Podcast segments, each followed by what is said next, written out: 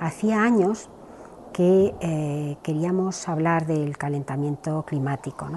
Y en el norte de, Japón hay una isla que es Hokkaido, donde una vez al, año, durante un mes, bajaban los icebergs pues, enormes. Y ahora, con el calentamiento de los mares, bajan resquebrajados y, pequeños. Y nos planteamos con Aifutaki, queríamos contar ese calentamiento precisamente en, Hokkaido, eh, debajo del agua, y queríamos acercar la naturaleza. La naturaleza es tan perfecta y tan bella que si la ves con, el ser humano, que ese ser humano acaba siendo tú, es una forma también de acercar eh, esa realidad al, espectador. ¿no?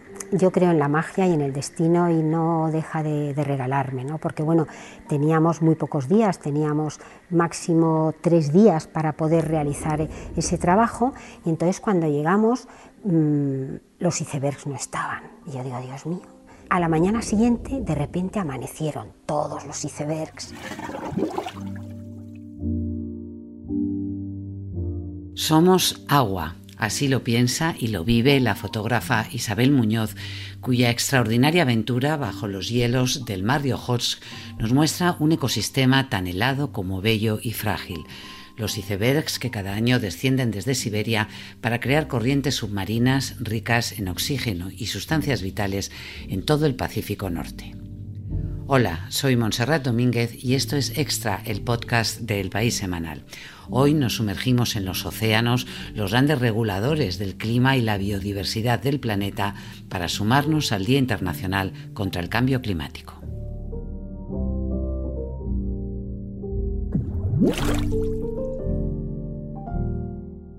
Belinda Saile, muy buenas. Hola, buenas, Monse. Oye, con Isabel Muñoz, Premio Nacional de Fotografía, has hablado mucho para conocer bien este proyecto que nace de una preocupación claramente científica y es que la reducción de la superficie helada en Ojotsk, eh, que es el área de mayor producción de hielo eh, marino en el hemisferio norte, preocupa a todo el mundo. Sí, Isabel Muñoz eh, me ha contado cómo, cómo empezó este proyecto que es que eh, le contaban que el hielo en el, en el mar de Ojotsk eh, se está reduciendo cada vez más. Y, el tema es que esto es una preocupación que tiene unas dimensiones que a lo mejor no nos podemos imaginar así de primera, porque el proceso eh, de creación del hielo, en, esa, en ese proceso se extrae agua dulce del mar.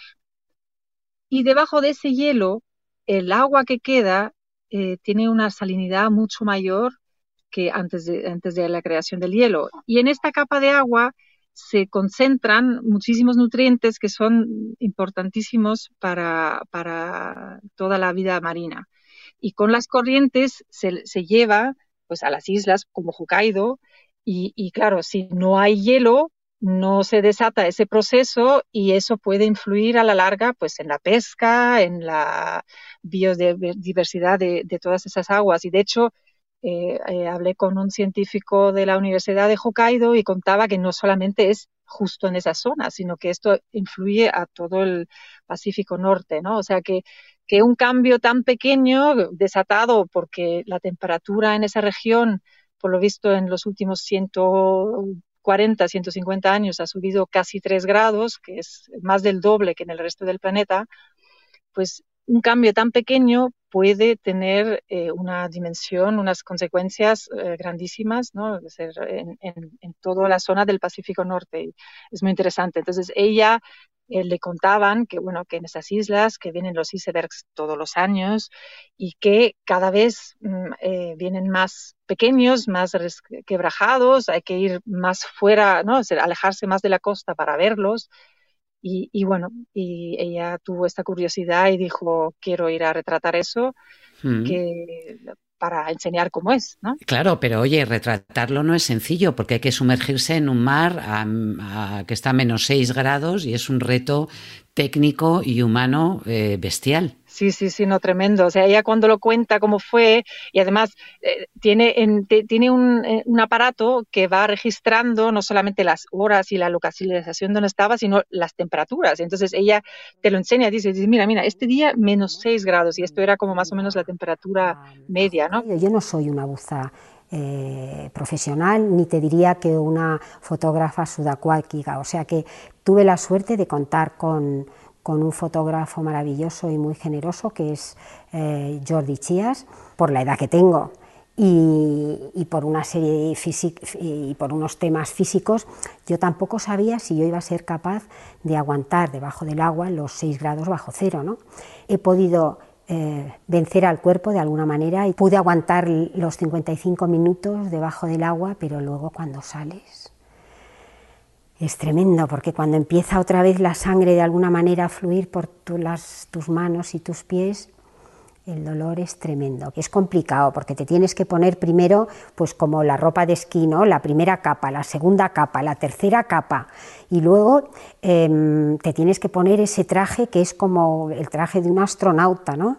Ese traje te conviertes en un globo. Entonces, si, no manejas bien el, aire dentro de tu cuerpo, te, das la vuelta como un caracol y subes para arriba, que es peligrosísima. Belinda, háblame de Aifutaki, ¿eh? esta, esta mujer, esta buceadora que es la escala humana en este mar de hielo. ¿Quién es? Ella es una buceadora, efectivamente. Ella, ella bucea apnea, o sea, bucea sin, sin botella de oxígeno, sin incluso sin caretas, nada. Ella bucea tal, tal como está y tiene dos récords Guinness eh, de, distancias más largas recorridas eh, sin aletas y con aletas. Bueno. Ella cuando entra en el agua mm, deja de ser un humano, como si dijéramos. De hecho, los, los mamíferos, los animales, las tortugas, las, las, em, serpientes, eh, la, la, aceptan como uno de ellos. Claro, al no, al no llevar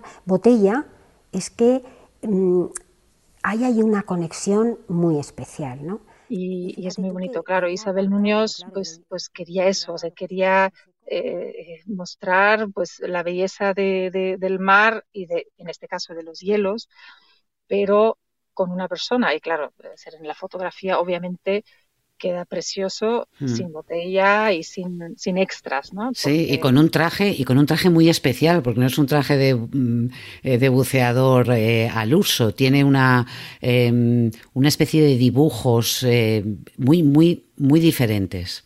Sí, sí, hicieron, se hicieron un, un, un traje con, con unas pinturas corporales de unos guerreros africanos eh, y, claro, Isabel, que está muy conectada también con, África y con los ritos ancestrales, pues quiso ahí un poco hacer conexión con otros trabajos que ha hecho eh, y, hicieron eso. O sea, las, las, pinturas que, tienen, que tiene su traje son pinturas corporales de guerreros africanos.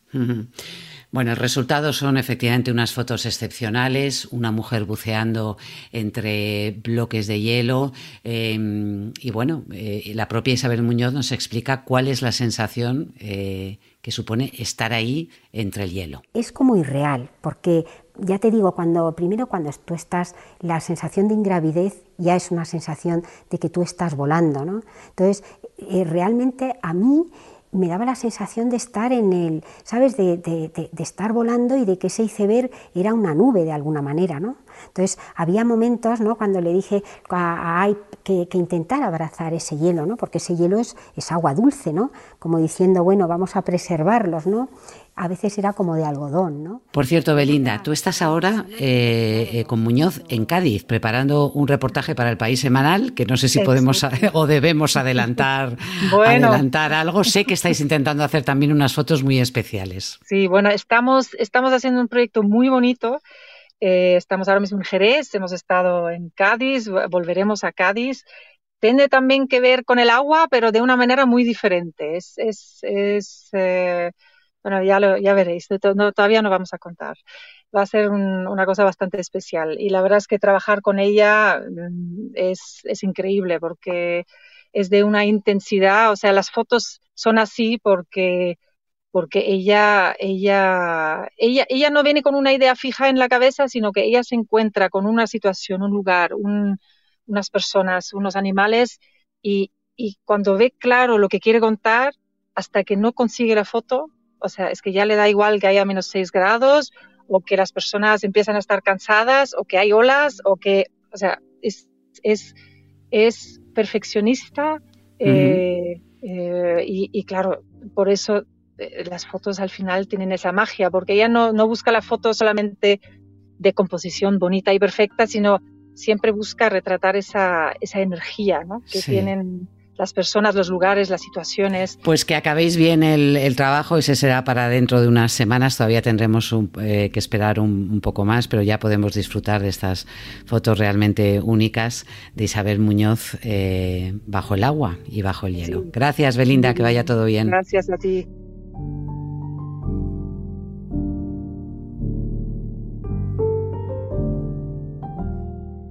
Y ahora viajamos desde los hielos del Pacífico hasta paisajes mucho más cercanos.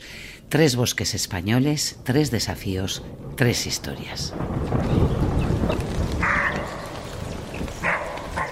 Son días de tormenta, con el ladrido de un corzo como fondo en el Pinar de los Belgas, en la Sierra de Guadarrama, muy cerca de Rascafría. Clemente Álvarez, ¿cómo estás? Hola, ¿qué tal, Monse? Bien. Cuéntame, ¿qué historia hay en, este Pinar de los Belgas? Pues, eh, bueno, lo primero es que es un bosque extraordinario, ¿no? Y, aunque a la gente le pueda sorprender, es un bosque privado, de titularidad privada, como son casi el 70% de los bosques en España, ¿no? Y está, se queda en el límite del Parque Nacional de la Sierra de Guadarrama. No se sabe muy bien por qué en su día no lo incluyeron. Bueno, supongo que justamente porque es privado. Porque era privado. Sí, y porque se explota, ¿no? Pero, pero se conserva muy bien, es un ejemplo de conservación hasta hace poco, ¿no? Y ahora pues hay un grupo de muy importante, ¿no? De conservacionistas, de académicos, de científicos que están pidiendo al Estado que, compre ese bosque y lo incorpore al Parque Nacional.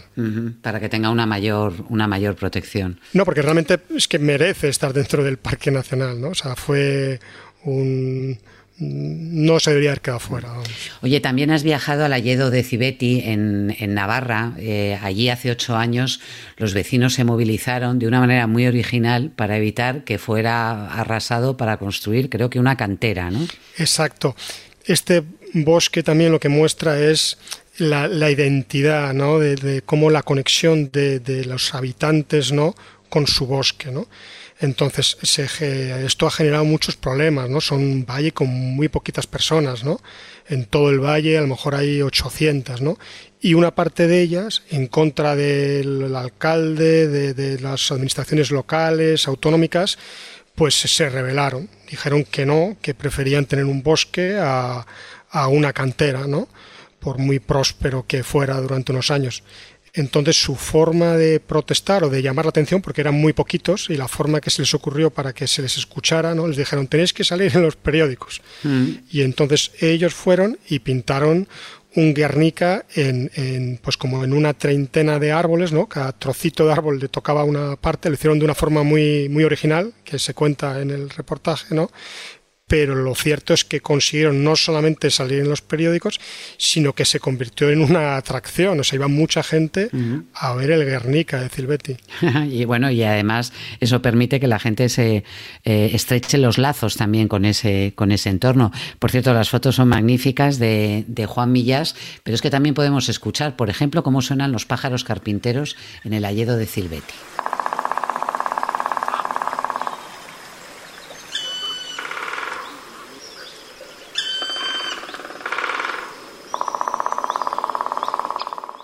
Estos sonidos los ha recogido Carlos de Ita, el naturalista que lleva 30 años eh, registrando toda esa música natural que suena en nuestros bosques y que, por cierto, se van a poder escuchar a través de un código al mismo tiempo que leemos eh, este reportaje.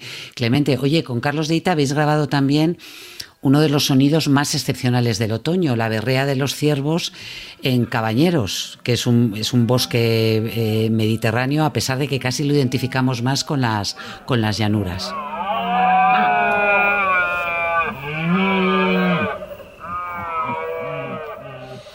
Se identifica más por la, raña, ¿no? La llanura está africana, pero lo cierto es que eh, hay más bosque en Cabañeros, ¿no? Y es eh, una de las representaciones más importantes. ¿no? Algo que une a estos tres bosques es que en un momento dado estuvieron amenazados ¿no?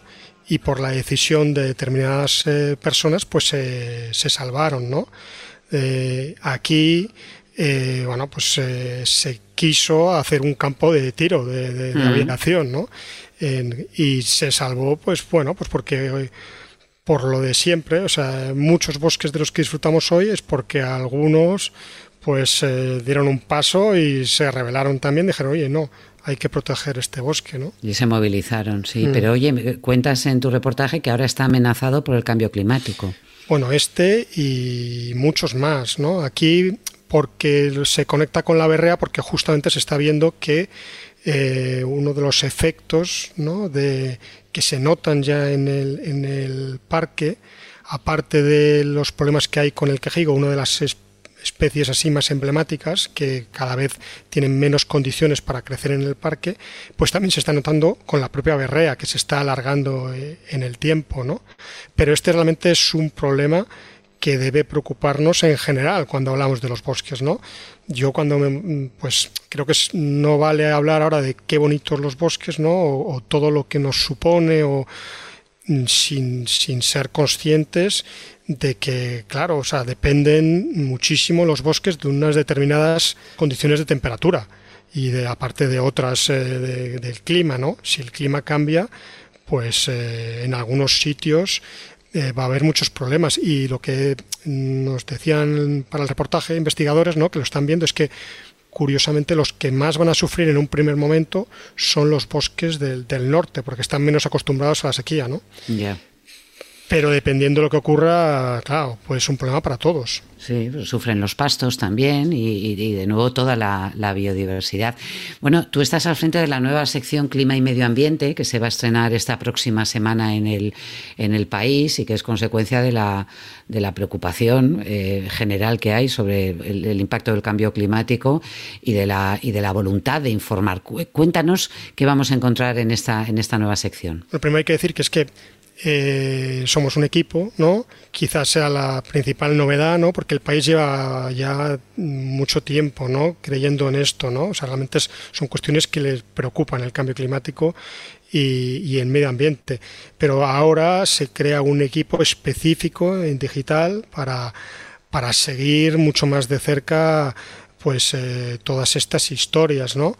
Que son historias que yo creo que nos deben importar mucho, porque no solo son cuestiones eh, que inciden en el medio ambiente, o sea, es que eh, van a incidir en, la economía, en, en, todo. O sea, creo que es muy interesante o que debemos fijarnos mucho en lo que está ocurriendo ahora con la pandemia, porque es es muy similar, como una crisis sanitaria de pronto se mete en absolutamente todo, ¿no? Y decide, eh, mm. pues cambia por completo nuestra forma de vivir. Con el cambio climático lo que se está preveyendo es que mm, va a ser lo mismo. De hecho, ya para tomar decisiones, para todas las decisiones que se tienen que tomar para evitar que aumenten las temperaturas de forma peligrosa, pues, mm, pues implican cambios pues en nuestra forma de movernos, nuestra forma de alimentarnos, nuestra forma de, vivir, nuestra forma de relacionarnos o nuestro ocio, ¿no? Disfrutar de nuestro ocio. Entonces yo creo que mm, simplemente por, por lo enorme que es, son cuestiones que deberíamos seguir de cerca para poder decidir y tomar decisiones lo más acertadas posibles. Sí, porque está claro que la, pandemia tiene absorbido buena parte de nuestra mente y de nuestros esfuerzos, pero estamos inmersos en una crisis eh, climática que, como tú dices, pone, pone en riesgo no solamente la biodiversidad, sino, sino nuestro propio futuro. ¿eh? Así que, bueno, muchas ganas de, empezar a, leer y de ver los nuevos formatos que vais a desarrollar en este, en este asunto tan concreto, que es verdad que el país lleva preocupado y apostando por él desde hace, desde hace mucho tiempo y que ahora coge un nuevo impulso. Clemente Álvarez, muchas gracias. Muchas gracias a ti. Y buena suerte. Un abrazo.